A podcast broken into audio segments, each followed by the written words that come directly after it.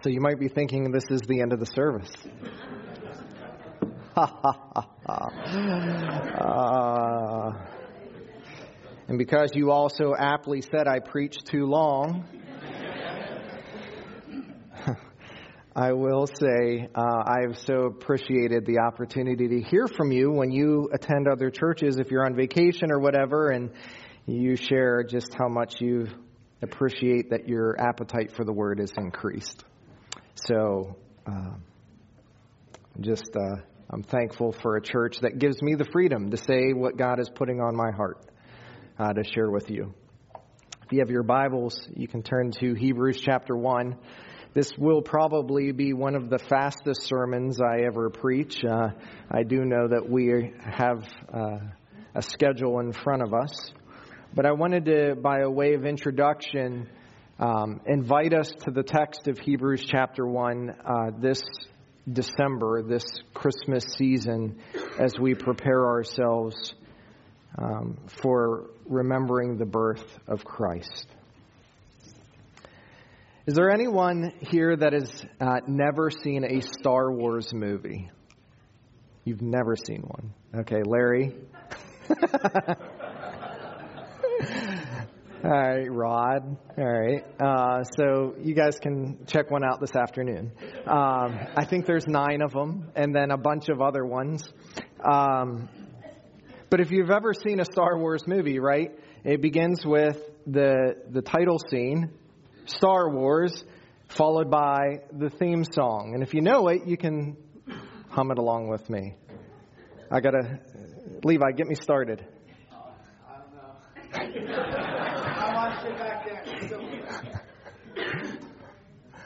Ba ba ba ba ba ba ba ba ba ba ba ba ba ba ba. See, that's the only special music you're ever going to get from me. And then for the next minute or so, right, there's the, the title and then there's a bunch of words and the prologue that is setting up the scene for what the, the story of the movie is going to be. It gives you all the background context of what's happening. That's kind of what we got in Hebrews chapter 1. We have this brief introduction that serves as a prologue for what the main focus is for the rest of the book. Now, we're only, we're only going to take a couple weeks and look at chapter 1 itself. Uh, but if you've ever taken any time to read through the book of Hebrews, you know that the author is bringing us up to speed of the singular event that is going to dominate this whole book. And the dominating thought is this Christ is superior. It's the main theme of the book of Hebrews. Christ is superior. Now, I say the author because we're not sure who wrote the book of Hebrews. Church history says that it, it could quite possibly be the Apostle Paul.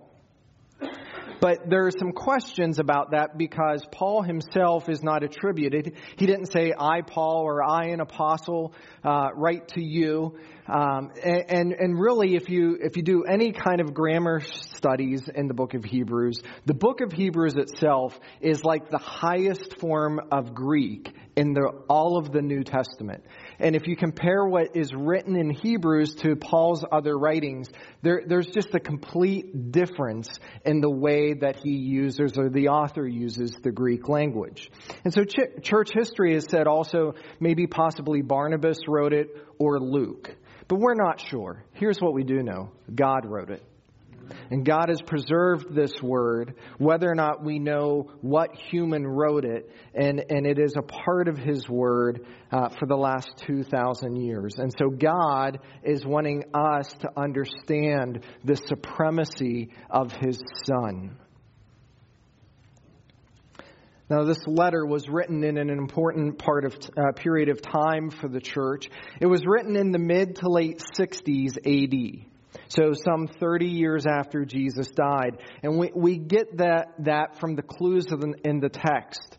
We know that the, the writer of this letter speaks a lot about the sacrificial system of the Israelites and the temple. And so we know it couldn't have been written after 70 AD because in 70 AD the Romans went into Jerusalem and destroyed the city and ripped down the temple. They razed it to the ground. And we know that it wasn't early in church history because the theme of this book, of the supremacy of Christ, is, is reflected in the backdrop of the intense suffering and persecution that the believers that read this letter were facing. And we know that the persecution didn't start until about 64 AD. And so, it, sometime between 64 AD and 70 AD, some six years there, this letter was written, and it was written, we think, to a specific group of Christians that had a Jewish background because of the amount of Old Testament analogies, the, the law, the prophets, the sacrificial system. But they were people that were under persecution and very likely were uh, in or around the city of Rome. So they were Jewish Christians that came to faith, and as they came to faith, we know that Claudius and, and we know that um, that the the Roman emperors Nero were increasing their persecution of those who were following Christ. And so the author of this letter writes it to these people to say, stay faithful. And some of you shared in our testimony time, right? Life isn't always easy. In fact, at times it seems like it's intensely difficult. And the author is saying, keep your eyes on Christ, who is superior above all. What's important for us to discern is not just who it's written to and why, but it's important for us to discern as believers that we always keep our eyes on Jesus Christ.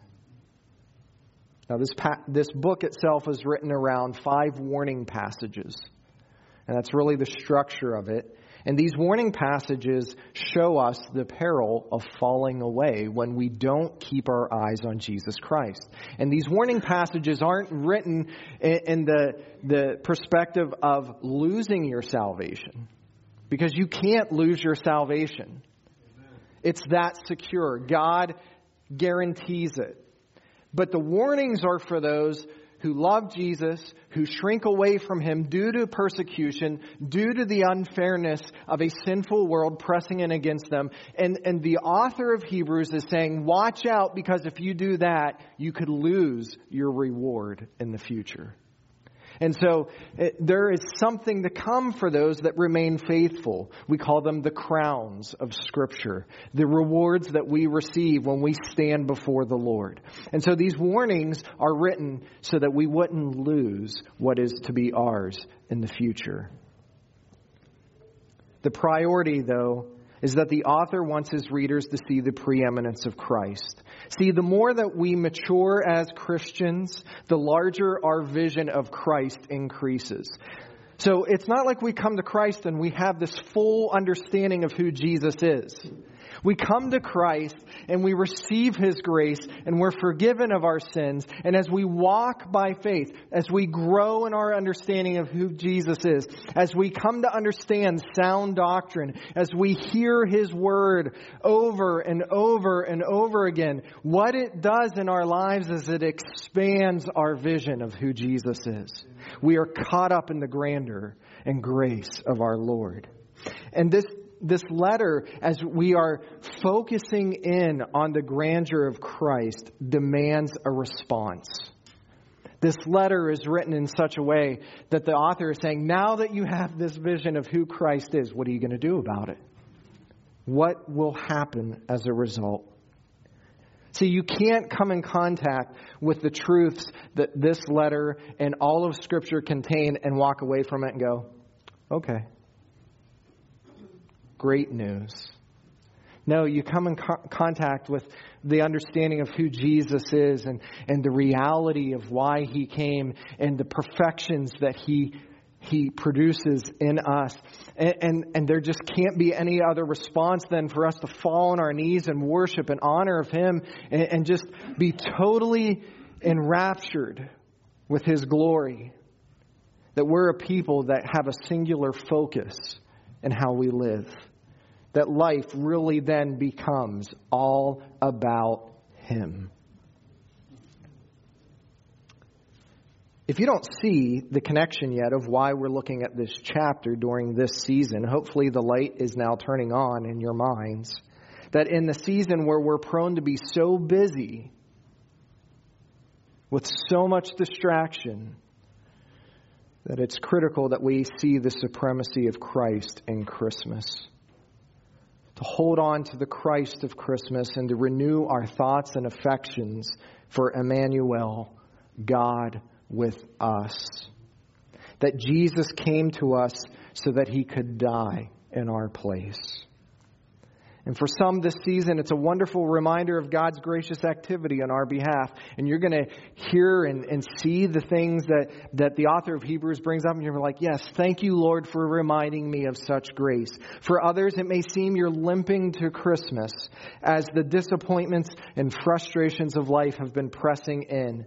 For others, it may be that life here has been crowding in, and you're distracted with just the world and Christmas doesn't come become a, an opportunity to come to the manger to see the Christ child, but it comes with, oh, I got to go to this store and buy this thing, and how am I going to pay off that? And you know, we're so consumed with the consumerism of this season that we would be able to see Christ. And there might be some of you you don't know who the Christ is that we celebrate at Christmas. And maybe over the next few weeks, as we, we drill down into the text of Scripture, uh, you begin to see the supremacy of Christ in a brand new way because it's never been yours. And I pray that you see that Jesus is the magnificent one and that he is alone in history as the God man who came for you to rescue you because he loves you. I pray that we see in this season a renewed wonder for Jesus who came to restore our relationship and fellowship with God. And so the author opens in verses 1 and 2 very quickly. He doesn't say who he is, who he's writing to, but he says, God, after he spoke long ago to the fathers and the prophets in many portions and in many ways, in these last days, has spoken to us in his Son. I'm going to stop there because next week we're going to look at the uniqueness of this Son that is spoken of um, in verses 2 and 3. But the author kind of begins, right? And he says, God after he spoke long ago. Now, what's interesting to see in how this book opens is it gives us its clue into the authorship. We don't know the person, but as I said, we know that God spoke. It's God who has been speaking. In fact, it's God who is always speaking. God communicates to us. And we, we can't miss that. God, after He spoke long ago to the fathers and the prophets in many portions and many ways, God is a communicating God. What I mean by that is the Lord longs to be in a relationship with His creation which is primarily us. That God, even long ago, was speaking, and He was speaking primarily in the Old Testament through the prophets and the many revelations that He gave of Himself. That He spoke is obvious. But he also spoke in many portions and in many ways. Now, you could say that God spoke in different modes or in different occasions. And we see this throughout the Old Testament. The means that which God spoke includes types, symbols, commandments, precepts, warnings, exhortations, visions, dreams, signs, parables, events, face to face visitations. God's way included supernatural interventions into history, as well as natural phenomenon, such as storms, plagues, and other historical events. They also included people, namely the prophets, through which he spoke. Now, the emphasis here is on the grand diversity of God's speech in the Old Testament. God utilized great devices to instruct his prophets. God spoke to Moses at Mount Sinai in thunder and in lightning and with the voice of a trumpet. He whispered to Elijah at Horeb in a still small voice. Ezekiel was informed by visions and Daniel through dreams. God appeared to Abram in human form and to Jacob as an angel. God declared himself by law, by warning, by exhortation, by type, and by parable. Do you get the perspective that in the Old Testament, God was very concerned about communicating with his people? He's not silent and distant. He's not far off. He's not this creator that makes something and walks away from it. God made something and then he enters close to it and he says, I want you to know me. I want you to hear from me. The significance of this immensely creative and varied communication is that it dramatically demonstrated that God has a loving desire to communicate with his people.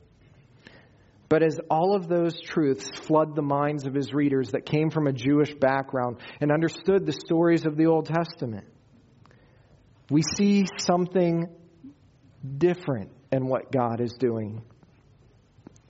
That God is still speaking Church, God is still speaking today. But as we transition from verses 1 to verse 2, we get the sense that, but no more. God isn't doing what he did in the past, he's doing something brand new. What does verse 2 say? In these last days has spoken to us in his Son. Very simply, uh, Jesus is God's final word that Christmas reminds us that God has said all that he needs to say to his creation by giving us his son. He doesn't need to say anything else. He sent Jesus. That in a world that is desperately searching to hear something of value from God, that they're turning over every rock, that they're reading every tea leaf, that they're looking into every bit of creation saying, How can we hear from God? God is saying, I've sent you my son. Hear him. And Jesus is God's final word. Now, the original language in verse 2 says that God has spoken in Son, not in His Son. We add the His. So, what does that mean? Well, the emphasis is that the person of His Son contains everything that God wants to say. He's spoken in Son. You might be saying, God, what are you saying? My Son. God, what do I do? My son. God, who do I need? My son. Jesus is the ultimate way that God is speaking today. Listen, the point of these verses is to remind us that we do not take the initiative to discover God, but that God has taken the initiative to reveal himself to us. Like in a world that is searching and, wanting to hear, if they even try, but in, many ways are just living life like this, God is saying, No, I'm, I'm coming to you. I want to rescue you.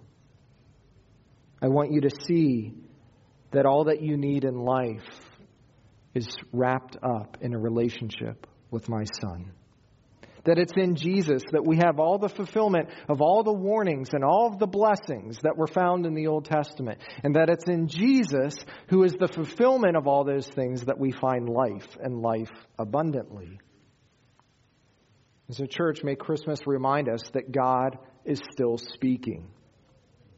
That for the readers of this letter 2,000 years ago, facing persecution and apparent silence from God, right? Isn't that the, the temptation when we are persecuted or when life is going off the rails? We're tempted to think, God, you're not listening.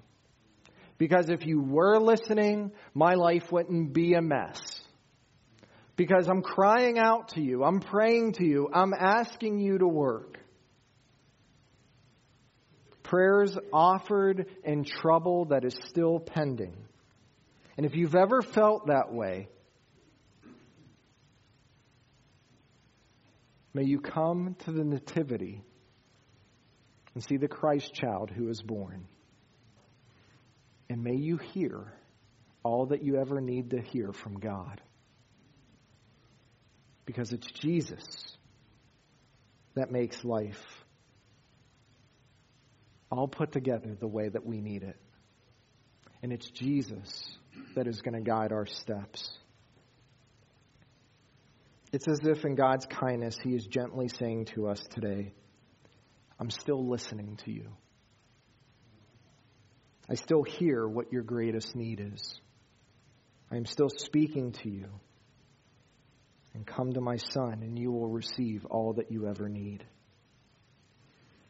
And so, as we close this morning, you owe me. Steve didn't even need to shut me off. As we close this morning, I'd like to conclude by reading another prologue in Scripture. And I pray that we take great comfort in our God who is still speaking to us. So turn with me to John chapter 1. As you turn to John chapter 1, I'm going to ask you to stand in the reading of God's Word. Stand if you're available. And hear the Word of God. In the beginning was the Word, and the Word was with God, and the Word was God. He was in the beginning with God. All things came into being through him, and apart from him, nothing came into being that has come into being. In him was life, and the life was the light of men. The light shines in the darkness, and the darkness did not comprehend it. And there was a man sent from God whose name was John. He came as a witness to testify about the light so that all might believe through him.